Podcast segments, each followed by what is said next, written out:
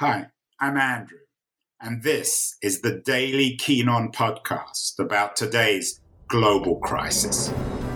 The coronavirus pandemic is dramatically disrupting not only our own daily lives, but also society itself. This show features conversations with some of the world's leading thinkers and writers about the deeper economic, political, and technological consequences of the pandemic it's the daily podcast trying to make long term sense out of the chaos of today's global crisis. Hello, everybody. It is Saturday, January the 16th, as we crawl towards the Biden inauguration. We are being told that the Trump show is ending. Apparently, uh, he's on the verge of losing everything. Uh, but what's being forgotten, I think, in, in a lot of the discussion on the inauguration is the fate of America itself. Two guys who have done a lot of thinking about America, its place domestically, and particularly American role in the world, are my two guests today. Uh, James Goldgeier and Bruce W. Jentleson. They've been writing, they're both very distinguished experts on American foreign policy, both historically and in contemporary terms. And they've been writing uh, very interesting pieces, particularly in foreign affairs, about America's new role in the world under Biden. Uh, this piece, the United States is not entitled to lead the world, is particularly controversial. It was it was published uh, in September last year, but it's even more relevant today. Um, let's start, uh, Jim, with you. What was the point of your piece? Uh, are you reminding Americans that they need to rediscover their place in the world? Should we be more humble? Should we be more aggressive? What's the point of your work?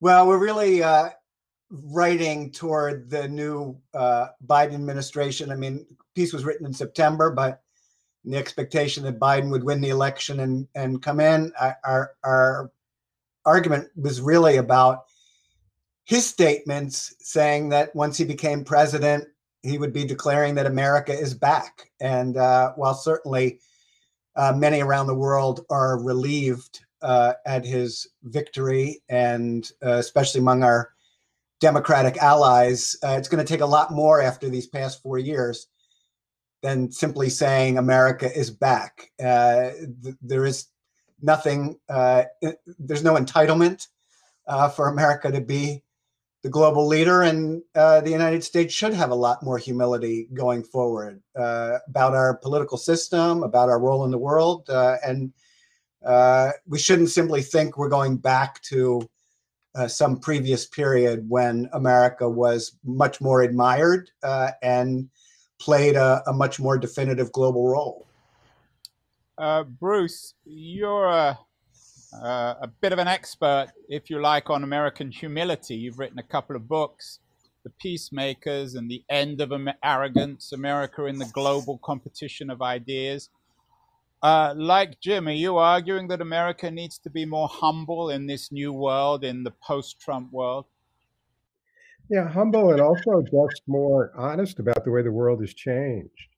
You know, and and you can't just go back to the pre-Trump playbook um, you got to stop the bleeding, you know, Trump, and you got to, you know, talk to the Europeans and others and say, um, it's not all about us. We, we really want to work together. But I actually served the first few years of the Obama Biden administration in the, in the State Department. And you could even feel then, even then, when people loved Barack Obama around the world, uh, they still went their own way on a lot of policy issues, including friends of ours. Well, why don't uh, they go their own way, Bruce? Isn't that absurd? What's so surprising about that? People always go their own way. Well, that's right. They have their own interests, but there is this sense. I don't know. Sometimes people think of the United States sort of like Ptolemy's theory of the universe, right? That we're the center and everything revolves around us. And you actually could think of it more like Copernicus, right? Each country has its own orbit.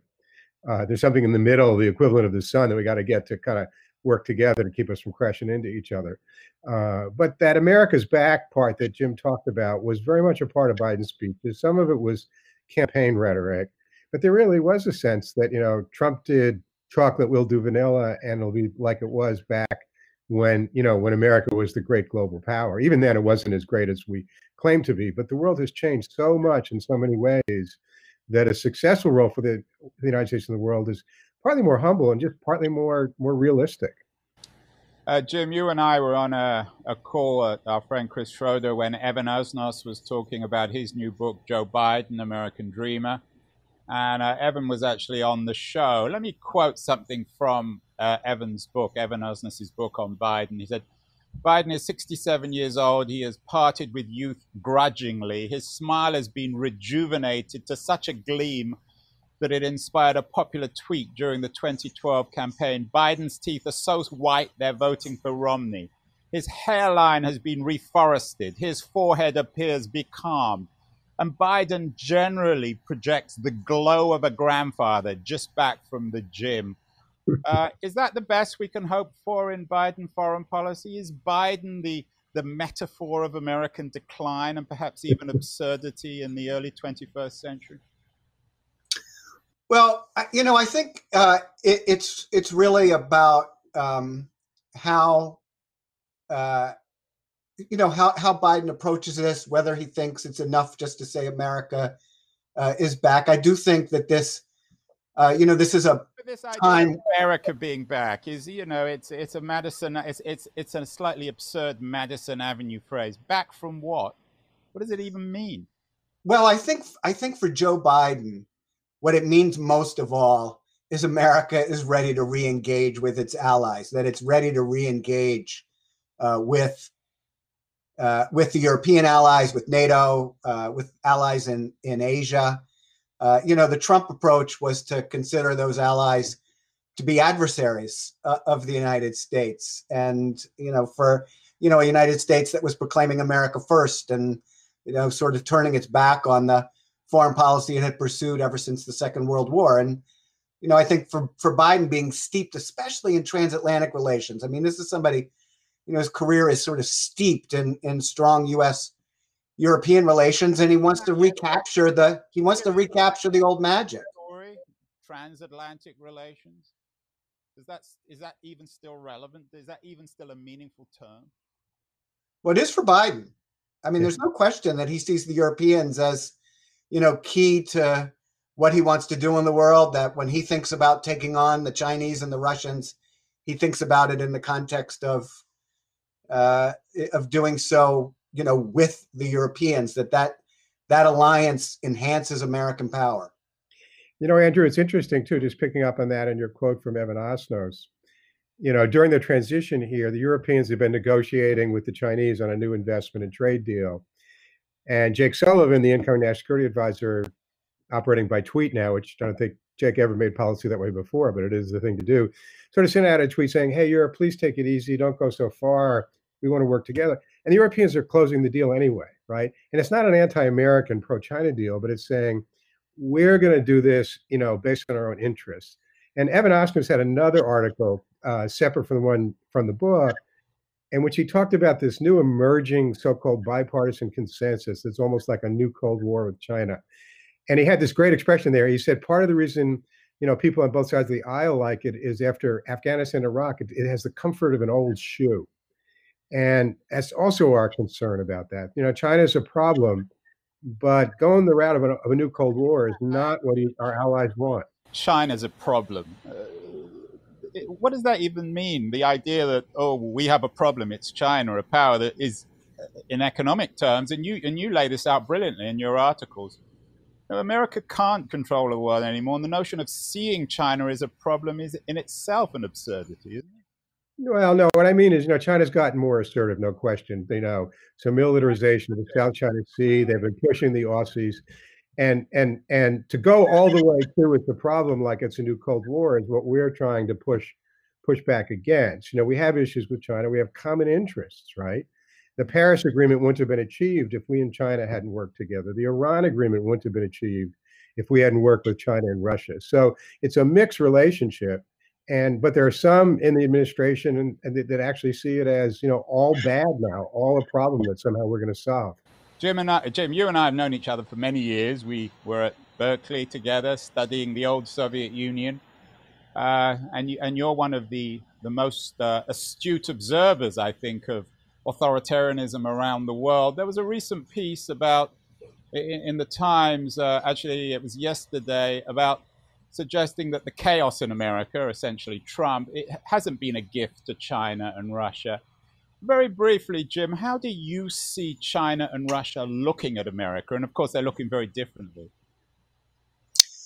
Well, I think the the one way where they're looking at America the same is basically with disdain, uh, and you know, what they're the message they're giving to their populations is, could you imagine living in a political system like that?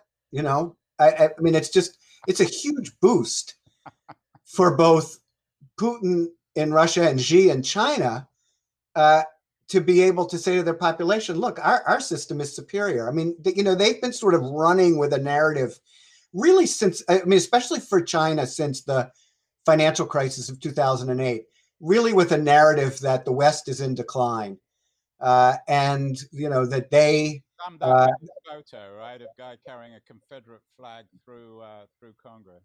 You know, I mean, it just feeds into into their hands. I, you know, the problem though for both of those countries, I mean, America still has enormous reserves of strength. It's still it still is the leading power. Uh, but just, I mean, until we can address the divide here at home, the polarization, the gridlock uh, in Congress, uh, you know, we aren't going to really be able to to stand up in a way that uh, countries, other countries, will think, yeah, that's, you know, that system is preferable. I mean, think back to when, you know, as you said, we've known each other for a long time. I mean, think back to 30 years ago when coming out of the Cold War, it seemed obvious that the system that the United States was espousing, you know, capitalism and democracy, uh, you know, they both seemed to go hand in hand, and it seemed like it was a far superior system to the the challenge of the t- of what had been the previous challenge, which was uh, authoritarian communism, and seemed like the United States was the model for people to to emulate. You know, who's going to talk about emulating the United States right now?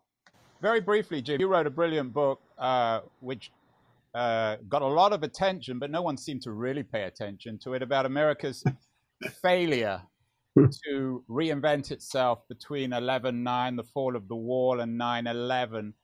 Um, in your view, is that the core failure that America missed the chance to reinvent itself in the for the 21st century global system between the fall of the wall and 9-11 not of course that anyone knew 9-11 was going to happen.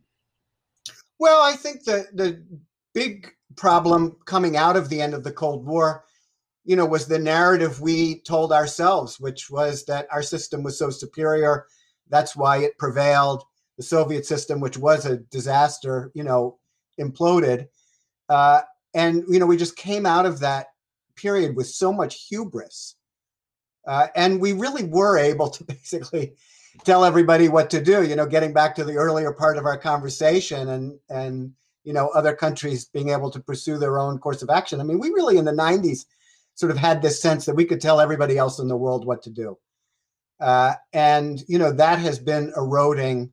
Uh, over time, particularly since the Iraq War and the and the financial crisis, and now, you know, with the last four years of Trump, there's just a lot of wariness uh, especially among our allies. You know, what is America, and is it just going to keep bouncing back and forth between people like Obama and Biden and people like Trump? You know, are they going to another four years? Are we going to have a Trump-like person or Trump himself again? Bruce, uh, we had you guys are very much part of the the DC foreign policy establishment. We had another of your colleagues on the show a month or two ago, Charles Kupchan, I'm sure you know him. Uh, he has a new book out, Isolationism, A History of American Efforts to Shield Itself from the World. Kupchan, who is certainly more on the left than on the right, suggests that isolationism might be one solution to America's crisis in the world. Uh, where do you stand, uh, Bruce, on this idea of America if you like, re isolating itself from the world, going back to uh, Washington's argument that America needs to steer clear of permanent alliances with any portion of the foreign world. Yeah, Charlie's a good friend. In fact, Jim Charlie and I had a little conversation the other day about these things, the three of us trying to sort out know, how we can be helpful to our friends who are in government and kind of push back a little bit. You know, I don't I don't think isolation is the right way of thinking about it because you can't cut yourself off from the world, right? Viruses travel, uh, you know, climate change travels. I think it's more shifting priorities. Right? Move away from the interventionism. You know, 20 years of war in Iraq and Afghanistan. What do we have to show for it? And prioritize things like climate change and pandemic prevention, things that affect people's daily lives, uh, which are which are profound and which we're losing time on. And it's a very different approach to how you think about being international. So you're not cutting yourself off but you're stopping this notion that you know you're going to go fight every little fire you see around the world. Uh, it doesn't work. You have responsibilities in the Middle East, in Afghanistan, in Iraq. You've caused so many problems, so much damage to the world, particularly uh, in the Middle East, that you can't just retreat. Well, you know, after 20 years, it's sort of like if you have an investment and you say, "Hey, if I hang in there with this investment in the market longer, you know, I've, I've gotten some losses, but the but the but the returns are going to turn positive." Uh, if I felt that way about Iraq, Iraq and Afghanistan, I'd do it. But the fact is, you know, you're losing and you're going to lose more. Uh, and there are ways of getting out that can can not just sort of pull the plug and stuff, but they're fundamentally ending these wars and and trying to use diplomacy to you know at least get your second or third best options there. But if we say we can't leave, then we're going to be there till you know my grandkids are are my age and stuff. It's just crazy. Uh, there's been a lot of debate about America needing a democracy summit. Uh, there was a piece you guys write a lot in the foreign, in Foreign Affairs magazine. Uh, some authors arguing that America needs a democracy summit more than ever, but you guys disagree. Uh, you suggest that a democracy summit is not what the doctor ordered. Uh, Jim, why no democracy summit? Well, so we've now had two pieces on this issue, and and in the first you know, we argued that the Biden proposal that the United States host this big global summit for democracy in his first year really didn't make a whole lot of sense, especially because it would just, I mean, it's important for the United States to stand for democracy and it's important to strengthen our own and to work with democratic partners. But, you know, you host a global summit for democracy. Who do you invite? Uh, you know, three of the NATO allies, Poland, Hungary, and Turkey, if you invite them, you're sending a signal that you're not really serious about democracy. If you don't, you're having a you know an issue with three of your NATO allies. Do you invite Brazil, the Philippines? I mean, it just you know there are other ways to work this issue. And then you know, especially after what happened on January 6th, we turned our attention to the idea. Well, you know, instead of thinking about this global summit for democracy, let's focus on one here at home. Uh, the first order of business with respect to democracy is strengthening right. uh, strengthening America's uh, democracy. And there are other people out there saying, "Oh, you can do both." But you know, I, a big global summit for democracy is going to take people, uh, you know, a lot of time and attention from people who need to be working on on on lots of different issues. And uh, you know, we should be we should certainly be doing one here at home on on strengthening our own institutions uh, before we seek to host some big global thing. Yeah, and you can put your time and money into. Uh, uh, you, uh, as Jim said, you had this uh, this argument also suggesting that America needs uh, a democracy summit at home. Uh, your son, in fact, uh, has written a very influential book recently about the, the breakdown of American uh, democracy. Bruce, where do you see the real crisis then in American democracy, and what should this event deal with, discuss? Yeah, I know. Thank you, Andrew. Adams' book, Kill Switch, is really out there getting a lot of attention. And he really focuses on the Senate, you know, and the filibuster and traces it back to racism going back to the 19th century. My biggest focus right now is on these on on these militias and what we have to call domestic terrorists, right? Know, we talked at the outset of the show that Trump will be gone in a few days. We were pretty fairly sure. But Trumpism isn't. It was here before him. These militias go way back uh, and they've really been growing since the mid 70s and getting more armed and they're more empowered and more emboldened. And maybe this week they won't challenge again in Washington, but that'll just be tactical. That part of Trumpism, even if it's without Trump, is with us. And the most fundamental threat to democracy right now, I think, are these domestic terrorists who will use violence, uh, including, you know, attempting to uh, kidnap the governor of Michigan, possibly assassinate members of Congress. And you know, Europeans right now are like, wait, guys, not only do you not have the credibility, but your version of right-wing nationalism is actually making our problems worse, right? And and that really concerns me is the level of political violence that's before us even if there's a little interlude now where there's sort of a tactical retreat, these militias are really frightening. They've grown a huge amount. Uh, and with or without Trump, they're going to be with us going forward. Jimmy, you you're in agreement there? As I said, uh, you have this excellent book, America Between the Wars, between nine and uh, between eleven nine and nine eleven. I think that there was paranoia after 9/11 in America. America became obsessed with Al Qaeda, and the consequence, of course, were these these tragic, pointless, wasteful wars in in Afghanistan and Iraq. Uh, I, I take Bruce's point, but should we be wary of, of, of, of being paranoid about this so-called uh, right-wing terrorist uh, threat? I don't think it's paranoid at all to be worried about this. You know, you see the kind of people that went into the Capitol, and you know, just going back to the 11/9 and 9/11 book. Those people weren't exactly terrorists; they just seemed like clowns, weren't they? Mostly. Well, so I I think that well, I mean, but think about the people, the armed uh, uh, folks who who uh, stormed into the Michigan uh, Capitol uh, last summer. I, I, mean, what I think you saw on the on January sixth. I mean, it was a mix of people, but a lot of people who clearly believed they could do this sort of thing and get away with it. I, I think the more that we, I mean, there are two things you have to do. One is you got to make sure that people pay consequences for taking these kinds of actions. If they think that you know it's just a good time and they get away with doing something like this, uh, then they're going to keep doing it. I, I, think a lot of those folks on January 6th uh, and, and, people who might uh, sympathize with them once they, um, you know, once they realize they may be going to jail, uh, I think we'll see we'll see less of of those.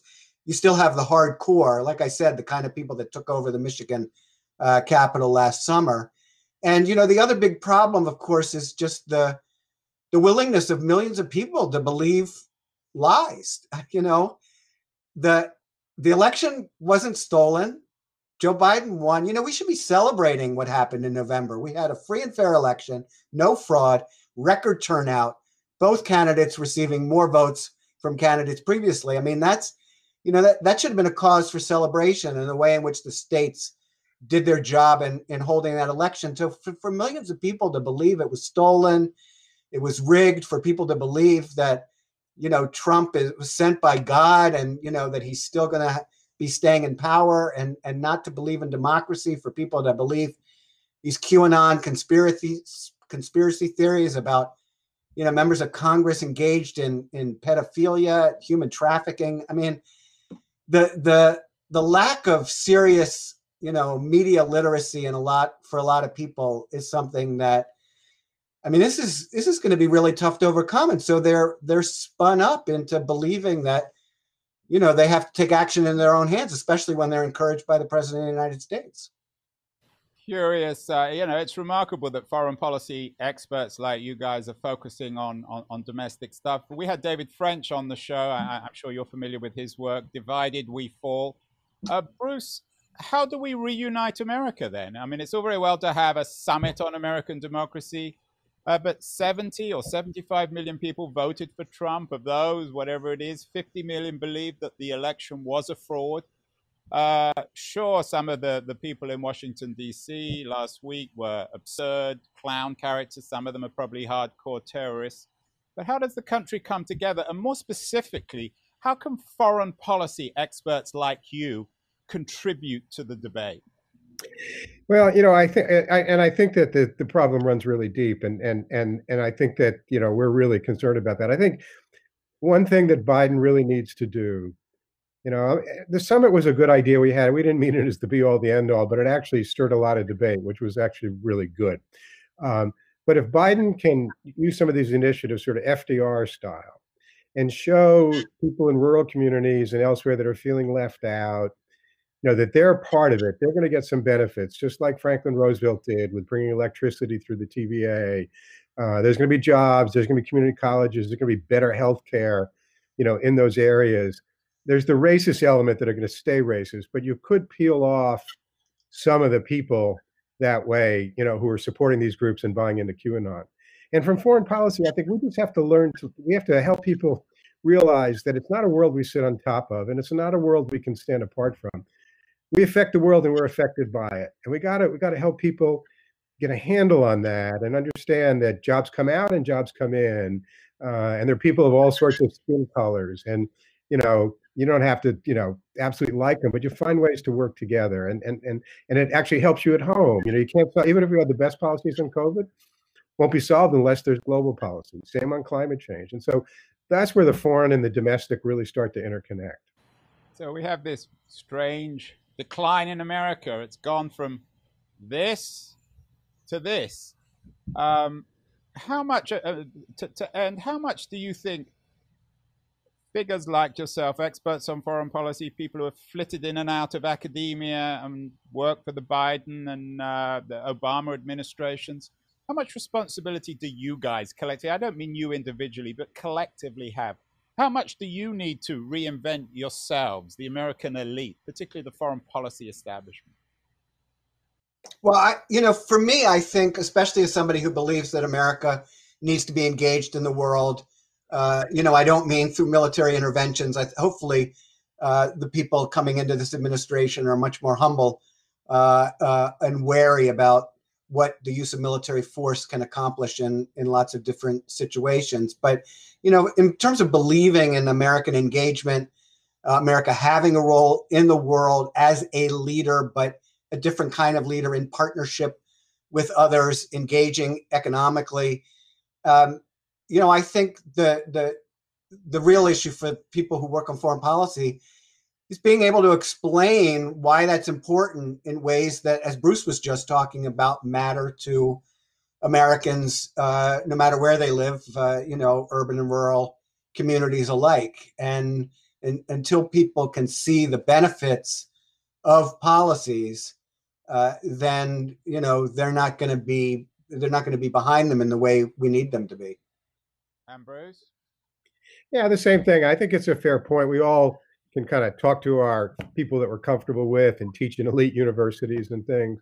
But fundamentally, I think it, it, it's really helping people, you know, understand and make sure that the benefits flow. That we're not a bi-coastal country. You know, the nicest seller route and and out there in California, uh, and that also people can't solve the problems on their own. I mean, you know, you can't solve climate change. You can't solve uh, COVID, you know, just by the United States alone. And there's a there's a pragmatism and a fairly straightforwardness that I think the average American gets. I think they realize we can't pull up the drawbridges, but they're kind of angry and, and they're confused and sort of help them work that through to see the way that you can, you know, make these interconnections work for for people in some very real ways. And, you know, and and that's when I think you have something that you start to have in common. And you're going to see a lot. I mean, Jake Sullivan, uh, National Security Advisor, coming in. Salman Ahmed, the uh, State Department uh, policy planning director. I mean, they did a project out of government called Foreign Policy for the Middle Class. I think you're going to hear a lot more about that uh, in the coming weeks and months.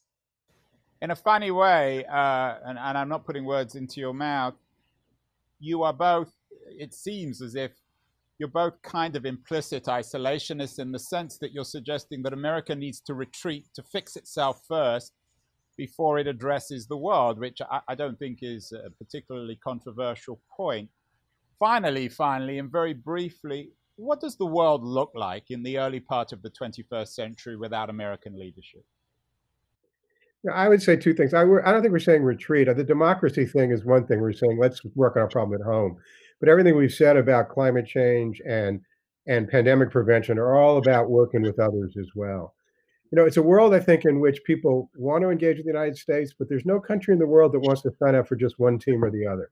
Not for our team, not for China's teams. They want to have relations with both, whether you're Australia or Israel or Saudi Arabia, countries that you know, you know, like to work in the United States. And so we have to realize that, you know, it's a world in which countries, you know, have their interests with us and they want to go their own way. Uh, and we have to get more comfortable with that and, and in some ways do it ourselves, but not in the ways that are slapping others down. Jim? Yeah, and I, I just, you know, sort of come come back to this idea of if America is going to be a leader in the world, which which it will be, uh, you know, it's still a major, the major economic, political, military power. Uh, it really has to think differently about what leadership means. It's not you're on top and you're telling everybody else what to do. It's working in partnership Uh, sometimes, you know, other allies uh, should be sitting at the head of the table uh, rather than the United States, and and it's just a, a very much, you know, sort of more interactive way of of working rather than the old style American approach, which was that you know America's it was America's way or the highway. Uh, you know, that's just not going to work anymore. Well, it's nice to have such humble experts, people with power on the show. And uh, I look forward to talking to you both again uh, in 2021 and onwards about America's new role in the world, whether it can remain humble and constructive. I want to wish you both a very happy and healthy new year. And I'll look forward to having you both on the show in the not too distant future. Great. Thanks, Andrew. Thanks very much. Same to you. You've been listening to Keen On, hosted by me, Andrew Keen. Make sure to join us the rest of this season as we explore how to fix capitalism.